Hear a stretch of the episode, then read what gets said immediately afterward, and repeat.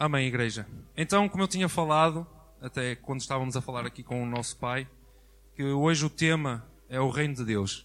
Nós, o mês passado, começamos uma série de cinco fundamentos para relembrar aqueles que são mais esquecidos ou que já não se recordam, para ensinar aqueles que são novos aqui na fé, aqui na igreja, para que todos os nossos fundamentos estejam bem assentes na rocha e não na areia, como nós vimos uh, o mês passado, fundamentos, quando estão na areia, fincados na areia, a casa começa a afundar aos poucos, não é? Mas quando estão bem firmes na rocha, ela fica forte e não sai dali. Então, nós temos que ter uma base, fundamentos cristãos, fundamentos segundo a palavra, a verdade da palavra, para que possamos estar firmes na nossa, na nossa vida. Amém? E o primeiro fundamento que nós demos o mês passado foi através do irmão Francis, que foi sobre Evangelho, ok? O propósito eterno e o plano de Deus. Amém? Esta a diferença, porque muitas vezes nós confundimos um pouco. Em que o propósito eterno de Deus é que nós sejamos uma família para viver eternamente com Ele. Foi esse o objetivo da criação de Adão e Eva.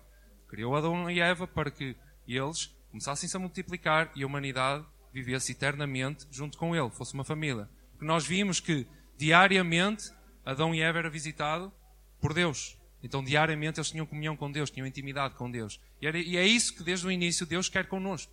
Amém? Ele quer diariamente essa intimidade. Então esse era o propósito. É esse o propósito eterno, não era? É esse o propósito eterno de Deus. Amém? Mas só que esse propósito foi atrasado devido ao pecado. Okay? Não foi extinguido, não foi destruído, foi apenas atrasado. Porquê? Porque Adão e Eva desobedeceram a Deus, pecaram contra Deus e foram expulsos do Éden.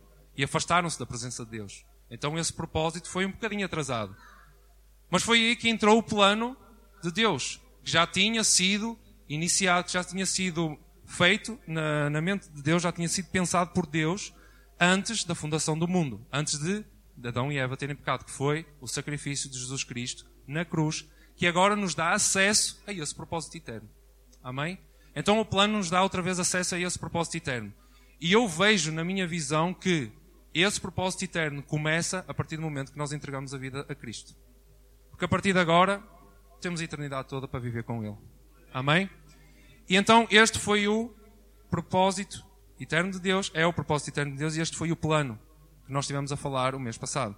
E eu tenho aqui um livro que foi que o, o Francis recomenda que se vocês quiserem ler, depois podem pedir emprestado, ou se quiserem até comprar, nós ajudamos a comprar, que se chama Cosmovisão Profética, um olhar a partir do propósito eterno. Ou seja, fala muito sobre este propósito eterno e sobre o plano de Deus nas nossas vidas. Amém? Se depois quiserem, podem ler à vontade. Ok? Podem nos pedir para nós emprestarmos. Ok? E então eu hoje vou falar sobre o reino de Deus. Ok? Porque o propósito eterno de Deus tem um lugar onde nós vamos estar com Ele. Amém? Nós vamos estar num lugar, um espaço físico. Amém? Então nós vamos usar. Quem, uh, todos têm a apostila, aquela, aquele livrinho que nós demos no, no mês passado. Quem não tiver, quem não veio, não veio no mês passado, pode pedir ali ao Sidney ou ao David. Ok? Então vamos. Não precisam de abrir, mas se quiserem apontar na apostila todos os versículos que eu vou dizer, era importante. Amém? E tirarem pelo menos o que eu vou falar sobre estes versículos para depois refletirem em casa. É importante nós refletirmos toda a palavra de Deus que é dita aqui em cima do púlpito para que o Espírito Santo possa falar através dessa palavra. Amém? Então vamos abrir em Apocalipse 21, do versículo 1 ao versículo 8, em que aqui nos apresenta, no capítulo 21 e 22, como é que vai ser o local onde nós vamos viver eternamente com Deus, que é a Nova Jerusalém. Amém? E eu só vou tirar aqui alguns pontos a partir dos primeiros versículos, do versículo 1 ao 8. Versículo 1 diz assim: E vi um novo céu e uma nova terra. Ponto. Para aí. E vi um novo céu e uma nova terra. Amém? Então, quando nós vemos aqui um novo céu e uma nova terra, nós vemos logo que tudo isto que existe aqui e tudo isto que nós vemos aqui vai deixar de existir e vai se renovar. Vai haver um novo, uma nova terra e um novo céu. E ele mais à frente diz assim: Porque já se foram o primeiro céu e a primeira terra. Quem está aqui a falar é João. João, que estava ali na ilha de Patmos, sozinho, Deus lhe deu a visão e ele começou a escrever Apocalipse. Amém? Então, porque já se foram o primeiro céu e a primeira terra e o mar já não existe. Então, esta terra e este céu que nós vemos hoje vai deixar de existir e vão se renovar, vão renascer nova terra e novo céu. Então, Apocalipse não quer dizer destruição do mundo, não quer dizer extinção de tudo. Apocalipse, até a palavra quer dizer revelação. Ok? E quando nós vemos isto, quer dizer que a Terra não vai deixar de existir, a Terra vai continuar a existir. Simplesmente vai ser renovado toda a Terra e todo o céu. A Terra não vai deixar de existir, amém? Porque até se nós formos bem a pensar, Deus desde lá do início disse que a Terra era boa, porque era a criação dele. Tudo o que eu fiz é bom. Então porque é que ele iria destruir algo que ele fez que disse que era bom desde o início? Amém? Versículo 2, por favor. E vi a santa cidade, a nova Jerusalém, que descia do céu da parte de Deus, adereçada como uma noiva ataviada para o seu noivo. Então, esta nova cidade, Jerusalém, vai descer do céu e vai ser plantada aqui na terra. Nós vamos viver na Nova Jerusalém, aqui na terra. Existem dois termos que nós vemos da pregação de Jesus, porque a pregação de Jesus foi toda centrada no reino de Deus. Este era o centro da pregação de Jesus, porque ele queria revelar o reino de Deus, ele queria ensinar o que, é que era o reino de Deus. Então existem duas expressões. Uma é a expressão gentílica, que é quando ele fala reino de Deus, porque ele estava a falar para os gentios, para que eles, porque eles sabiam quem era Deus. O nome Deus eles sabiam reconhecer. Então quando ele dizia reino de Deus, eles sabiam, ah, é o reino do Altíssimo. Mas quando ele falava para aqueles judeus que não falavam a palavra ou não percebiam a palavra Deus, ele falava reino dos céus. Por isso é que nós vemos na Bíblia reino de Deus e reino dos céus. Okay? É uma palavra, é uma expressão semítica, que eram aqueles judeus que não diziam o nome, nem percebiam a palavra Deus. Então dizia reino dos céus, porque eles sabiam que era um reino dos céus. E quando nós vemos a dizer reino dos céus, nós tiramos aqui uma conclusão. E quando nós vemos isto, nós tiramos a mesma conclusão.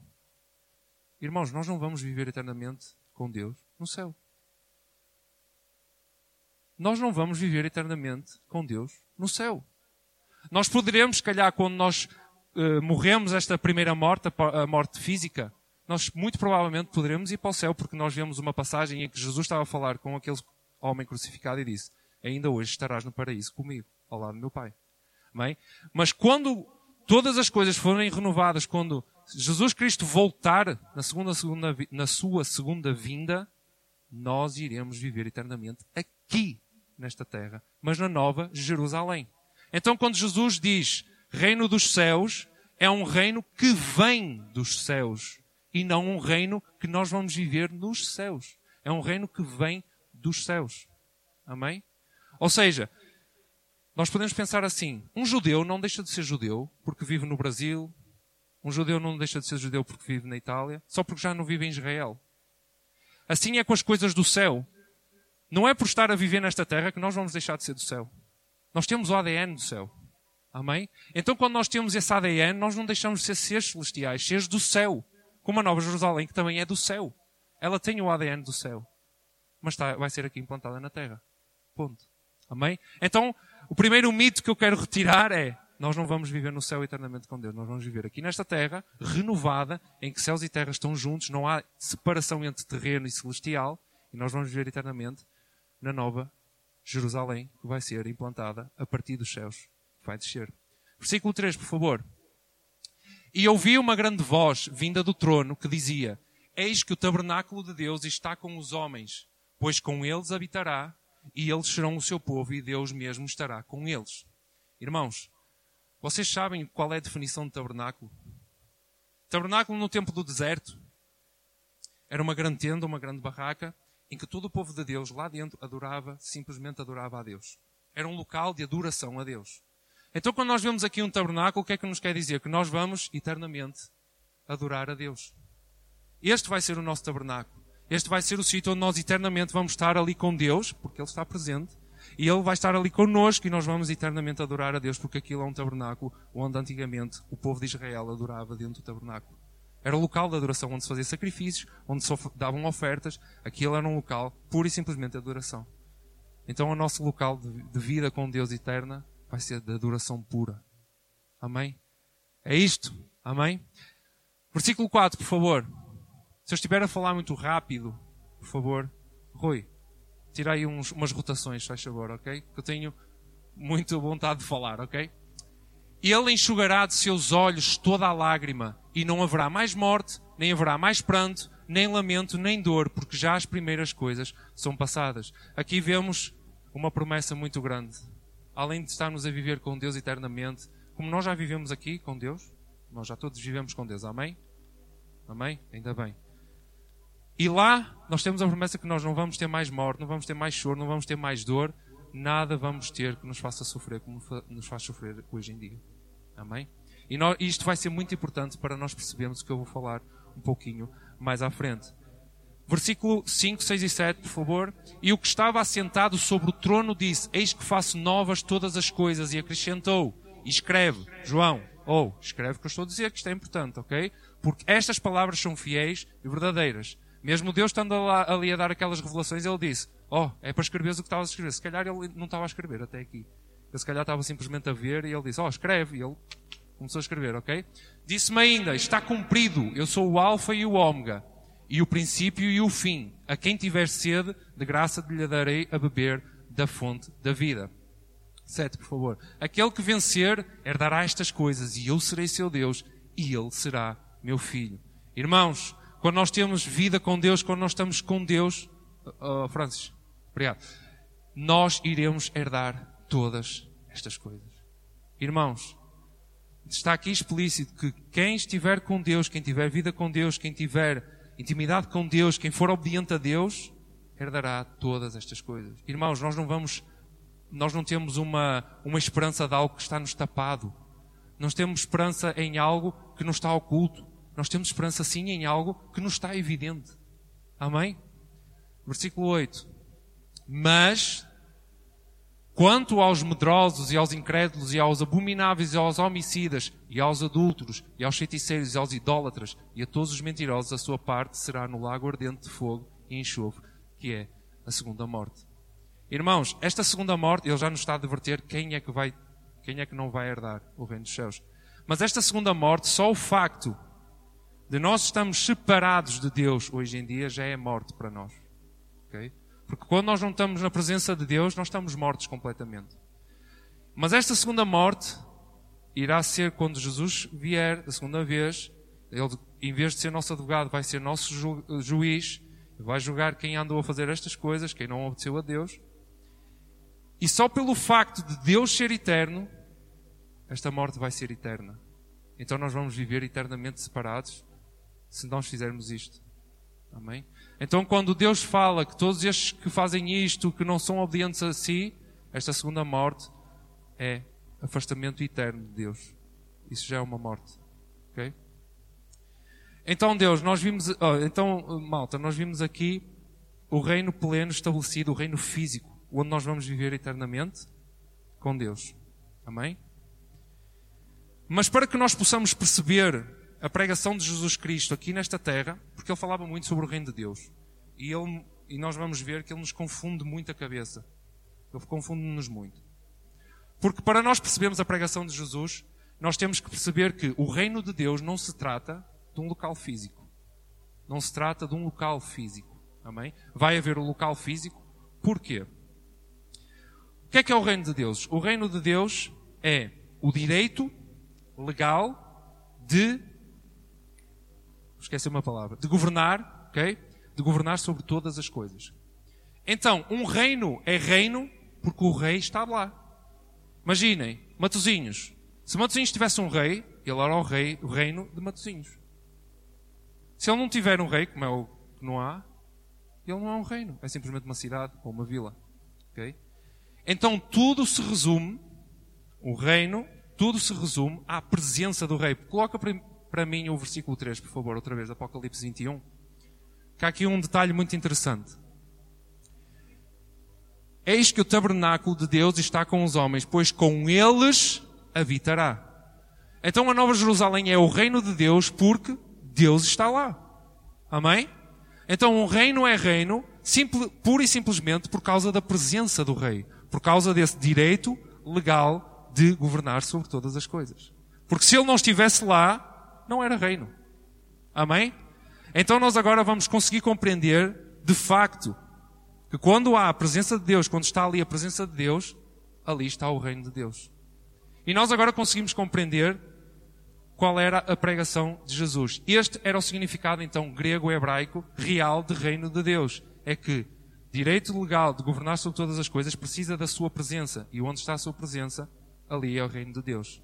Amém? E reino de Deus também fala sobre o reinado, o tempo de duração. Podes ir abrindo, se faz favor, Francis, em Salmos 145, versículo 13. Então, nós vimos, nós vemos na vida de Davi que o seu reinado durou de tanto a tanto, uns X anos. O reino de Salomão durou de tanto a tanto, e o reino de Saul durou de tanto a tanto. Ou seja, teve ali um período de tempo. Mas a primeira coisa que eu vos quero dizer é que o reino de Deus é um reino eterno.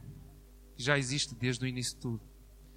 Salmos 145, versículo 13 diz assim: O teu reino é um reino eterno, o teu domínio dura por todas as gerações. O reino de Deus não é, não é novidade nenhuma, não é algo novo. Já existe mesmo antes da fundação do mundo. Então o reino é eterno, porquê? Porque Deus é eterno. Amém? Porque Deus é eterno, o reino de Deus é eterno. Amém? Então, após termos este conceito bem, bem explicado em nossas mentes, que é preciso apenas o, o, a presença de Deus para ser reino de Deus, nós vamos abrir em Mateus 3, versículo 1 e 2, em que nós vemos João Batista a pregar para os judeus, e nós vamos ver porque é que eu acho que é os judeus, por causa daqui de, do que ele vai dizer. Naqueles dias apareceu João o Batista, que foi ele que preparou o caminho para Jesus, amém? Pregando no deserto da Judeia Versículo 2: Dizendo: Arrependei-vos, porque é chegado o reino dos céus. Reino dos céus, ele estaria a falar para judeus. Ok? A tal expressão semítica que nós falamos no início. E agora quero que abras, por favor, Marcos 1, versículo 14 e 15.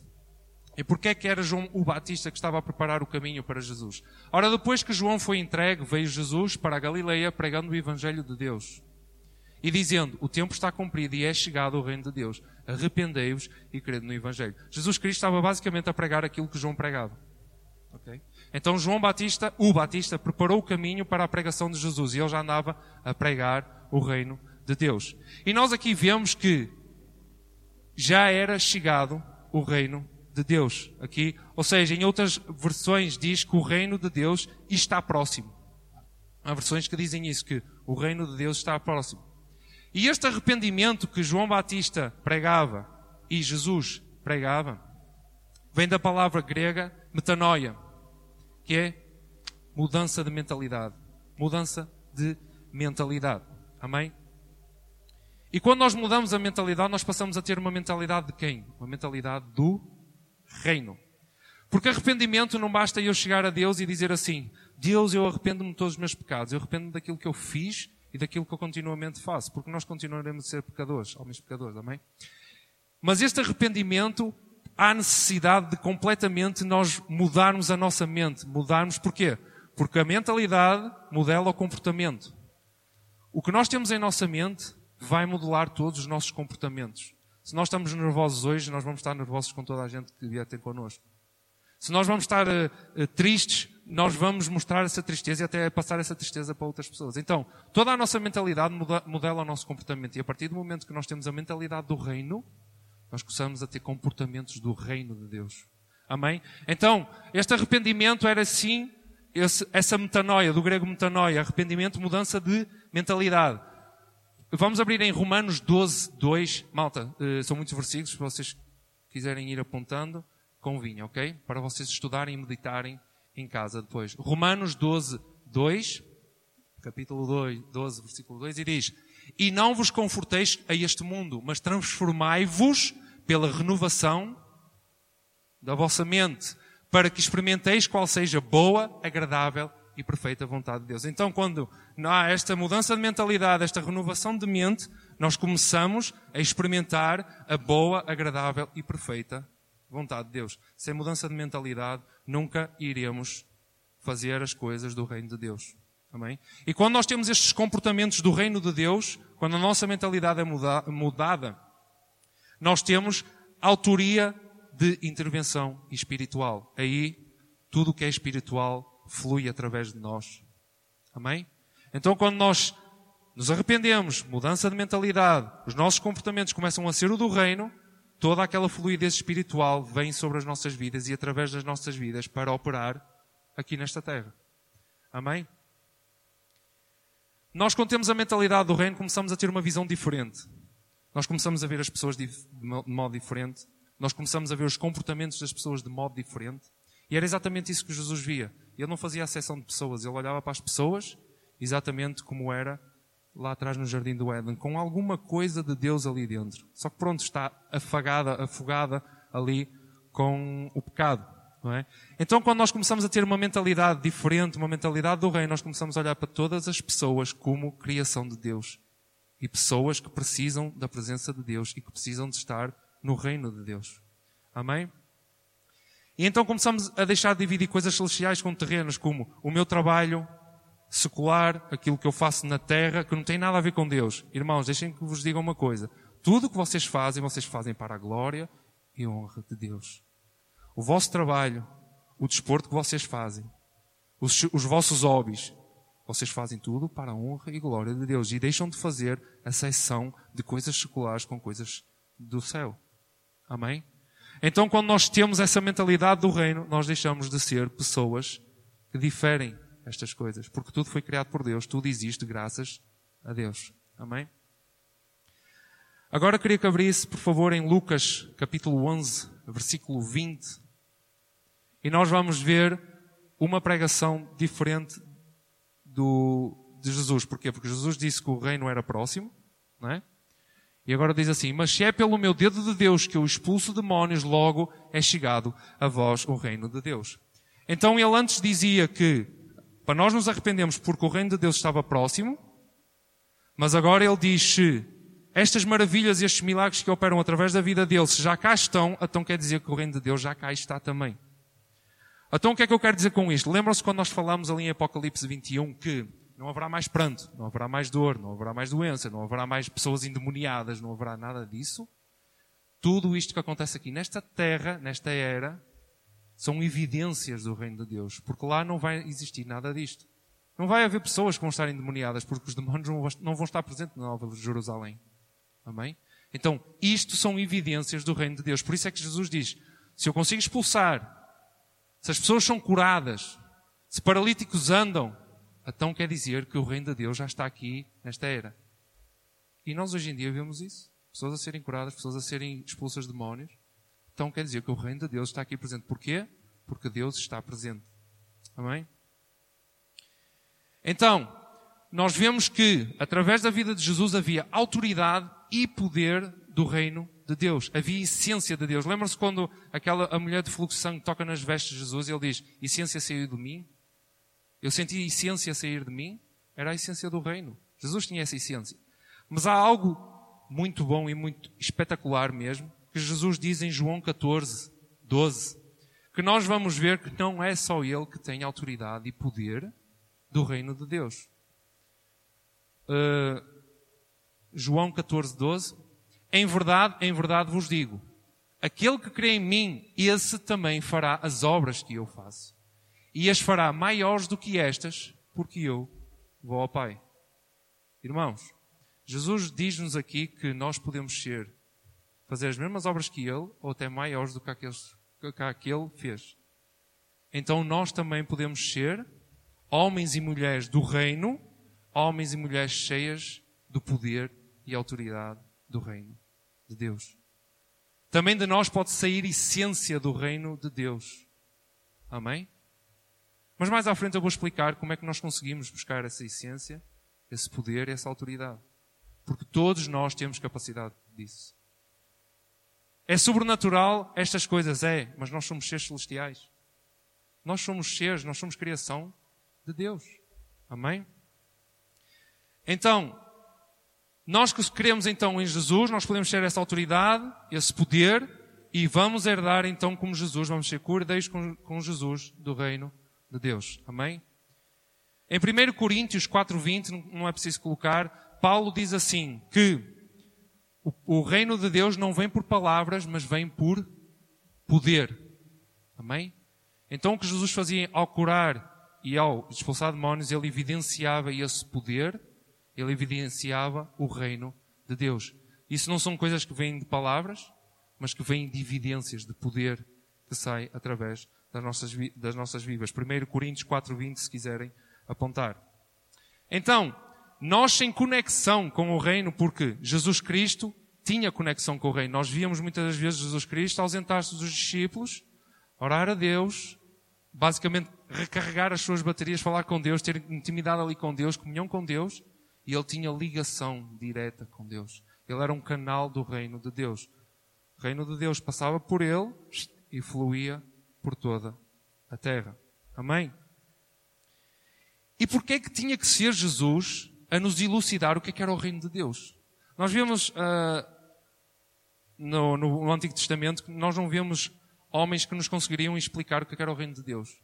Mas a partir do momento que Jesus vem, Ele é o único que nos consegue explicar o que é que é o reino de Deus, ou como é que as coisas funcionam. Eu vou dar o exemplo do Ian. O Ian, aqui na igreja, é a única pessoa que nos pode explicar como é que é a cultura da Dinamarca, como é que um dinamarquês vive, como é que é a língua dinamarquesa, só ele é que nos pode ensinar. Porquê? Porque ele nasceu na Dinamarca, não é? Só ele é que nos pode explicar e só ele é que pode perceber muito mais disso do que outra pessoa.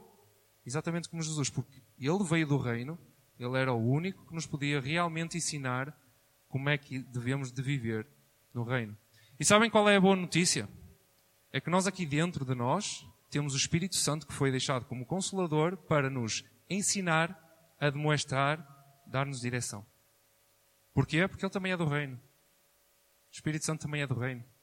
Uma coisa que eu digo muitas das vezes é que toda a gente ali no tempo de Jesus vivia lado a lado com Jesus. Malta, nós hoje temos o Espírito Santo dentro de nós que habita em nós. Nós não vivemos lado a lado com o Espírito Santo, nós vivemos, o Espírito Santo vive dentro de nós. Que maior privilégio é que nós podemos ter? Amém? Então nós temos essa essência, esse poder e nós temos a oportunidade e possibilidade de o fazer. Irmãos, se uma pessoa está, está enferma, o poder e a autoridade de Deus cura essa pessoa através da nossa vida. Da nossa vida. Eu não estou a falar balelas aqui. Eu não estou a falar algo que é mentira. Eu estou a falar algo que é verdadeiro, que é real. Todos os apóstolos, os apóstolos andavam na rua a sombra deles não era a sombra que os curava, era a essência e o poder do Espírito Santo. A sombra passava pelos enfermos e eles eram curados assim na hora. Irmãos, essa busca e isso é possível em nossas vidas. Nós é que estamos eh, acomodados ao que nós temos e ao que nós somos. Nós somos carnais, somos, mas nós podemos ter autoridade e poder do reino. Amém? Então, irmãos, nós vimos que para um rei, para um reino ser reino, tinha que ter o seu rei. Amém?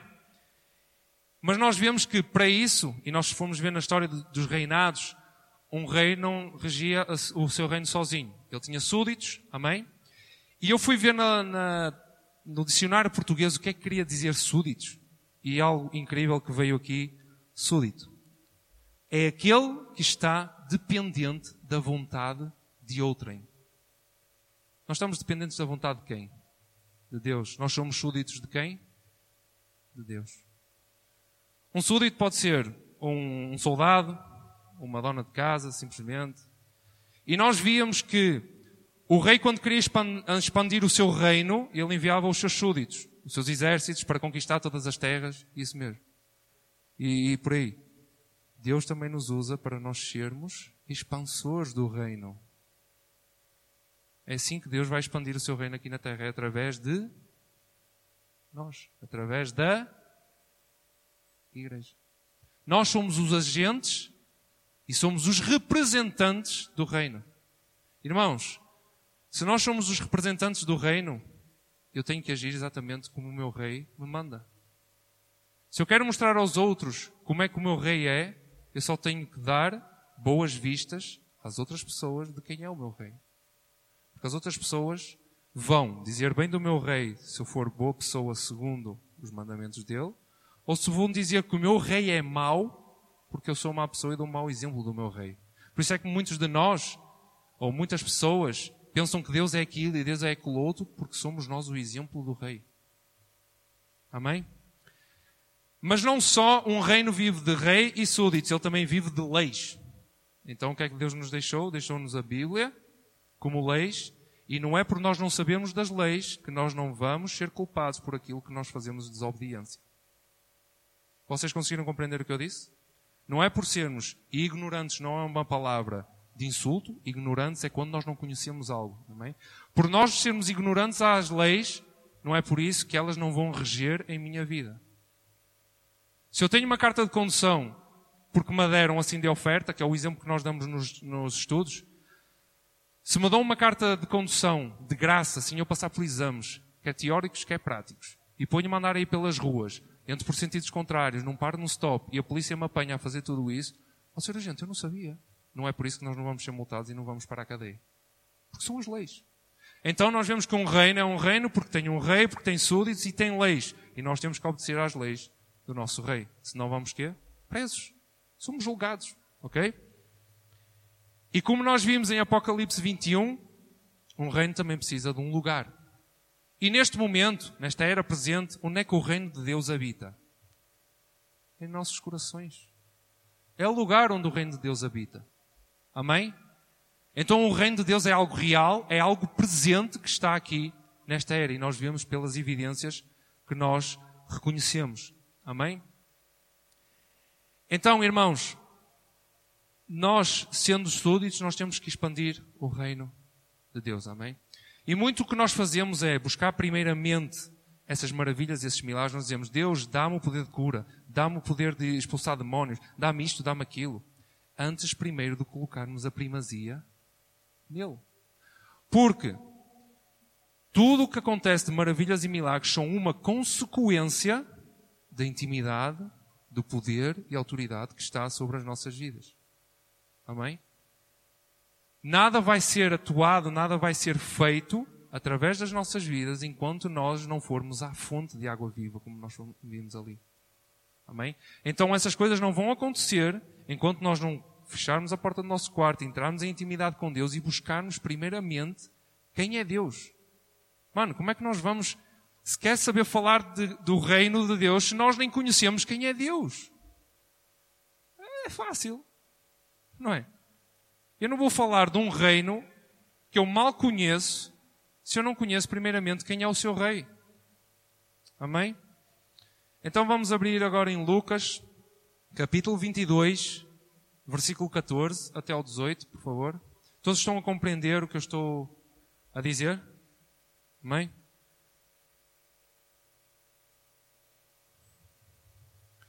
Diz assim, é do 14 até o 18. E chegada a hora, pôs Jesus à mesa e com ele os apóstolos. E disse-lhes, tenho desejado ardentemente comer convosco esta Páscoa antes da minha paixão. Pois vos digo que não a comerei mais até que ela se cumpra no reino de Deus. Então, havendo recebido um cálice e tendo dado graças, disse, tomai-o e reparti-o entre vós. Porque vos digo que, desde agora, não mais beberei do fruto da videira até que venha o reino de Deus. Caramba, Jesus, então tu não tinhas dito que o reino de Deus já era chegado? Já tinhas dito que o reino de Deus já era chegado, já estava cá. E agora dizes até que venha, ou seja, que o reino de Deus venha. Amém? Nós vimos então que o reino de Deus é eterno, ok? Porque o seu rei é eterno. E nós vimos que o reino de Deus é presente nesta era. Ele já está presente através da igreja. Amém? Mas nós vimos em Apocalipse 21 que o reino de Deus ainda é um reino que está por vir. Porque é um reino que ainda vai ser estabelecido aqui na sua plenitude. Amém? Então, quero que abra agora, se faz favor, Francis, Mateus 13, 24, 30. E nós vamos ver quais são essas evidências. Nós vemos muito, pá, como, começam-se a ver parecenças, e pá, na, na, palavra de Deus em Apocalipse diz que homens com máscara, homens pareciam que tinham cara de gafanhoto, são as pessoas que têm máscaras de gás. Há muitas essas, essas comparações, não é? Pelo fim dos tempos, não é? E nós vemos aqui a parábola do semeador de trigo, que vai falar muito bem aquilo que nós vamos enfrentar e aquilo que nós vamos ver como evidência da chegada do reino de Deus. Amém? Diz assim: propôs, então, Mateus 13, versículo 24. Propôs-lhe outra parábola, dizendo: O reino dos céus é semelhante ao homem que semeou boa semente no campo. Mas, enquanto os homens dormiam, veio o inimigo dele, semeou joio no meio do trigo e retirou-se. Para aí. Para trás? Ok. Eu fui, eu fui pesquisar porque, pronto, eu já sabia a diferença entre o joio e o trigo, mas eu não sou botânico e quis ir pesquisar um bocadinho. E então nós vemos uma coisa muito interessante. O joio e o trigo. O joio é muito parecido com o trigo. Só que para o ser humano é tóxico, não, pode ser, não nos podemos alimentar. E é basicamente uma erva daninha que se envolve ali no meio do trigo. Mas quando são semeados os dois juntos, ou quando estão os dois pequenininhos, eles são muito iguais. Ninguém consegue distinguir. Só conseguimos distinguir quando eles atingem a maturidade. Porque vê-se a diferença. Eu acho que o joio é mais avermelhado e o trigo é assim mais amarelado e vê-se bem pela espiga. Então, só quando ele atinge uma maturidade, ambos, uh, o joio e o trigo, é que nós conseguimos notar a diferença. E coloquem isso em stand-by, ok? Vamos continuar. Quando, porém, a erva cresceu e começou a espigar, então apareceu também o joio. Chegaram, pois, os servos do proprietário e disseram-lhe: Senhor, não semeaste no teu campo boa semente? De onde, pois, vem o joio? Respondeu-lhes: Algum inimigo é que fez isso. E os servos lhe disseram: Queres, pois, que vamos arrancá-lo? Até o 30. E ele, porém, disse: Não, para que ao colher o joio não arranqueis com ele também o trigo. Deixai crescer ambos juntos até à ceifa. E por ocasião da ceifa direi aos ceifeiros: Ajuntai primeiro o joio e atai-o em molhos para o queimar. O trigo, porém, recolhei-o no meu celeiro. Bem, há muitas pregações e muitas teorias e muitas teologias de que o joio é simplesmente aquele. Isto tudo, esta ceifa é tudo igreja. Só que os joios são aqueles irmãozinhos que estão mais uh, fracos na fé, são mais. Na... Não, não tem nada a ver. Joio são os homens da maldade. São aqueles que, vão, que não vão herdar o reino de Deus. Ok? Nós somos o trigo. Os filhos de Deus somos o trigo. Amém? E isto aqui, basicamente, está a falar do reino dos céus. Vocês viram no início, ele a falar que o reino dos céus era semelhante a um homem que semeava. Amém? Ou seja, quando Deus, ou quando há pessoas do, de, de Deus, pessoas do reino, elas são um trigo. Então, quando houver a ceifa, elas herdarão o reino de Deus, o reino dos céus. Mas quando elas são joio, elas não vão reinar, uh, herdar o reino de Deus. Amém? E nós vimos que o joio e o, o trigo, quando são maduros, quando atingem a maturidade, dá para distinguir muito bem. Então vamos fazer aqui um paralelo. Eu, quando comecei a minha vida cristã, eu era muito parecido com o joio. Não havia muita diferença entre mim e o joio. Mas agora que eu atinjo uma, um certo uh, momento de maturidade na minha vida, eu sou completamente diferente do que são os homens da maldade. Eu já não pratico as coisas que praticava quando não estava com Deus. Então, o joio e o trigo são muito parecidos quando estão ali pequeninos, não é? Quando nós somos, aceitamos Jesus e ainda, temos algumas coisas que nos juntam ali às pessoas do mundo. Mas quanto mais nós caminhamos para Deus, quanto mais nós obedecemos a Deus, quanto mais nós reconhecemos quem é Deus e quanto mais nós praticamos a boa nova do reino de Deus, nós começamos a parecer com o trigo. E há essa diferença. Quando eu, tô, quando eu sou um homem de Deus ao lado de um joio ou de uma pessoa que não é de Deus, vê-se bem a diferença. Então, irmãos, o que eu vos quero dizer é que quanto mais maduros nós somos, mais parecidos com Deus nós vamos ser. Amém? Mais trigo nós vamos ser. Amém? Mas o que é que é preciso? Maturidade. Não podemos continuar a ser criancinhas e bebés no Evangelho. Nós temos que ter maturidade. Nós temos que reconhecer realmente o que é o reino de Deus. Quem Deus é. Porque se continuamos a ser meninos, Deus não vai fazer a seção entre o joio e o trigo. Nós vamos ser igual ao joio. Ele vai nos mandar para a fogueira de, do enxofre e fogo. Porque nós vamos continuamente a fazer as coisas do mundo. Mas a partir do momento que nós somos homens e mulheres maturas, maduras, nós vamos herdar o reino dos céus. E mais uma vez, não é por nós não sabermos as leis de Deus que Deus não nos vai julgar e não nos vai condenar. É duro? Pá, é. Mas Deus pede pouco pela nossa vida. Deus deu o maior preço pelas nossas vidas para que nós possamos agora herdar o reino de Deus. É pouco. Obedecê-lo é pouco. Obedecê-lo é pouco. Amém? Então, irmãos, para concluir, nós vimos então o reino de Deus é um reino eterno porque Deus é eterno, porque o seu rei é eterno. O reino de Deus é presente porque já opera nesta realidade, nesta era, através da nossa vida, através da igreja. E é um reino vindouro porque virá na sua plenitude dos céus e vai ser estabelecida aqui na terra. Amém? Mas há uma coisa que eu vos quero dizer. Se nós queremos ser homens, então, e mulheres cheios do Espírito Santo, cheios de autoridade e poder, como Jesus Cristo era e como Ele nos disse que nós poderíamos ser maiores do que Ele, das coisas que Ele fez, nós temos que ter essa maturidade. E essa maturidade, como é que se uh, atinge essa maturidade? Intimidade com Deus. Ponto. Intimidade com Deus. Como eu tinha falado no início, buscar a primazia com Deus. Intimidade com Deus. Ah, Rui, mas eu não tenho tempo para isso. Mano, eu, eu tenho tanta coisa, eu tenho escola, eu tenho família, eu tenho, tenho isto, eu tenho aquilo. Mano, é lógico. Pega nas coisas todas que tens feito, tu fazes e retira uma delas. Ou então dorme menos. Mano, se tu tens o teu dia completo e só tens duas horas para dormir, tira uma hora de dormir e está na presença de Deus. É radical. É radical porque Deus também foi radical quando entregou o seu filho na cruz. Amém? Irmãos, eu não quero me alongar muito porque nem sei quanto tempo é que eu tenho, mas, cinco minutos, top. Mas, eu ainda ontem falei isto aqui, no Keep You Remember. Deus é, é, maravilhoso. Apenas vieram três pessoas, além da, da malta da, da, organização e tal, mas foi um tempo aqui maravilhoso. Eu até estava a falar com o Francis, Francis, será que fazemos o, o programa todo uma vez? E ele, mano, não sei. E ele, seja o que Deus fizer, vamos fazer o programa todo. E foi maravilhoso. Foi maravilhoso. Porquê? Eu, no, o nosso tema foi escolhas. E é uma escolha que nós temos que tomar na nossa vida, é dar primazia a Deus. Porque sem isso, não pensem que vamos ser homens de Deus e mulheres de Deus. Enquanto nós colocamos todas as nossas coisas primeiramente em Deus, nós não vamos dar em nada. Desculpem que vos diga, mas nós não vamos dar em nada. Eu tive três anos ou quatro, já nem sei, nem quero recordar, afastado da igreja. Muitos me perguntavam, é Rui, estás a congregar tens igreja? Eu, é mais ou menos. E afastei-me completamente da igreja, afastei-me do Evangelho, afastei-me de Deus. Porquê? Porque me faltou esta primazia. E o que é que é a primazia?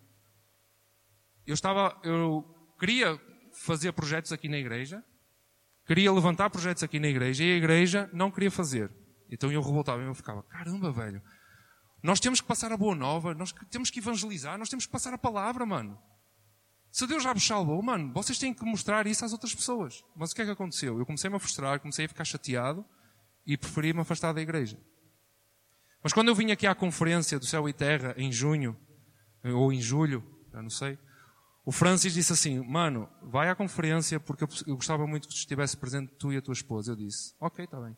No dia em que eu e a minha esposa nos levantamos, nos levantamos e eu disse assim, Kelly, não me apetece ir, não, não vou. É que ele vai, que se calhar pode ser fixe, não sei o quê. Eu, pá, não vou, não me apetece estar, estar lá outra vez, tipo, não... Mas Deus tinha um propósito com aquela conferência na minha vida. Deus falou tão tremendamente na minha vida de que eu é que estava errado. Deus disse-me assim, Rui, enquanto tu não colocares tudo o que tu queres fazer, tudo o que tu queres ser nas minhas mãos, tu não vais dar em nada. Mano, eu digo-vos uma coisa. Eu quando eu entreguei, e o que é que estava a acontecer durante esse período? Eu comecei a colocar o crossfit na minha vida acima de todas as coisas. E eu comecei-me a afastar não só da igreja, mas comecei-me a afastar da minha esposa. Eu vivia tanto o desporto, porquê? Porque eu já sentia aquele vazio de Deus, então comecei a colocar outras coisas dentro de mim. E eu, e o que é que eu fazia? No dia em que o meu filho nasceu, eu saí do hospital às 11 horas da noite, Deitei-me à uma da manhã, acordei às cinco da manhã para ir treinar às cinco e meia da manhã. Isso é, isso é da, tem cabeça isso? Isso tem cabeça? Tem alguma cabeça? Eu passava dias e dias a treinar três vezes por dia. Duas a três vezes por dia. E chegava a alturas que eu saía de casa às sete da manhã, chegava às dez da noite, e a minha esposa, houve um dia que disse assim, Rui, vamos falar aqui um bocado. Ou tu paras com o crossfit, ou tens um equilíbrio, ou então eu vou embora. E aquilo bateu assim no meu coração, tipo, mano, tu acorda, tu acorda. Então quando eu vim aqui, Deus disse-me a mesma coisa, Rui, tu acorda, tu acorda, Rui, se tu andas a dormir, ok? Então quando eu comecei a colocar, então eu disse assim, eu disse assim, Deus, eu vou colocar o meu maior prazer da vida fora de mim para que tu possas habitar em mim. E eu coloquei o, o que eu mais amo na vida, além de, da minha esposa, do meu filho, e uma coisa importante, o meu filho não me chamava de pai, não me reconhecia como meu pai, enquanto eu não comecei a ter vida, intimidade com Deus. Existem coisas, irmãos, que nós não conseguimos reconhecer até que elas nos batem na cabeça e no nosso coração, sabem? E quando Deus falou, me falou no coração e disse, Rui, tu tens de fazer uma escolha. Ou tu herdas o reino dos céus comigo, ou então tu não vais dar em nada. E quando eu comecei a colocar Deus em primazia e me fechar no meu quarto, em orar a Deus aquele prazer que eu tinha, que era um vício, começou a sair de mim, tipo, eu não digo que o desporto é mau, atenção, o desporto é muito bom. Mas quando é em exagero, como eu fazia, quando eu comecei a colocar acima de todas as coisas, eu comecei a sentir falta desse prazer. A sentir, ah. Kelly perguntava, Rui, não vais treinar? Eu, não, apetece-me estar contigo e com, com o Gonçalo aqui em casa. Amor, não vais, treinar? Não, vais treinar? não apetece-me estar aqui a, a, ler um bocadinho a apostila do, do, do, curso, a fazer aqui os resumos, não é? E, e é assim, eu sinto falta, sinto. E sei que Deus está a fazer algo na minha vida de transformação ainda continua. Mas o que eu quero concluir é que tudo isto que nós vamos herdar e tudo isto que é o reino de Deus, nós não vamos conseguir ver nem vivenciar. O que é, que é vivenciar? ter prazer e intensidade, viver intensidade as coisas do reino. É basicamente como damos um exemplo. Só quem sabe o que é, é viver num formigueiro é formiga. Só. Nós podemos perceber muito de um formigueiro, mas só quem consegue vivenciar o formigueiro é formiga. Ponto. Então nós só vamos conseguir vivenciar o reino de Deus enquanto nós formos do reino. Enquanto nós formos iguais a Jesus Cristo. Amém? Então vamos orar para que Deus possa colocar em nossos corações e em nossas mentes essa vontade de sermos pessoas diferentes. Irmãos, não chega, não basta apenas dizermos e confessarmos que somos cristãos. Porque, como vocês viram, o reino de Deus não vem por palavras, mas vem por poder. As pessoas estão cansadas, estão cansadas de ouvir falar de Cristo. Elas querem ver Cristo em nós. Elas querem ver as nossas atitudes. Elas não querem mais ouvir falar. Amém? Elas só são transformadas quando elas veem que nós temos a atitude de Cristo. Porque é muito fácil dizer: Jesus te ama. Jesus te ama. E lá dentro, eu não te amo, mas Jesus te ama. Eu não te amo, mas Jesus te ama.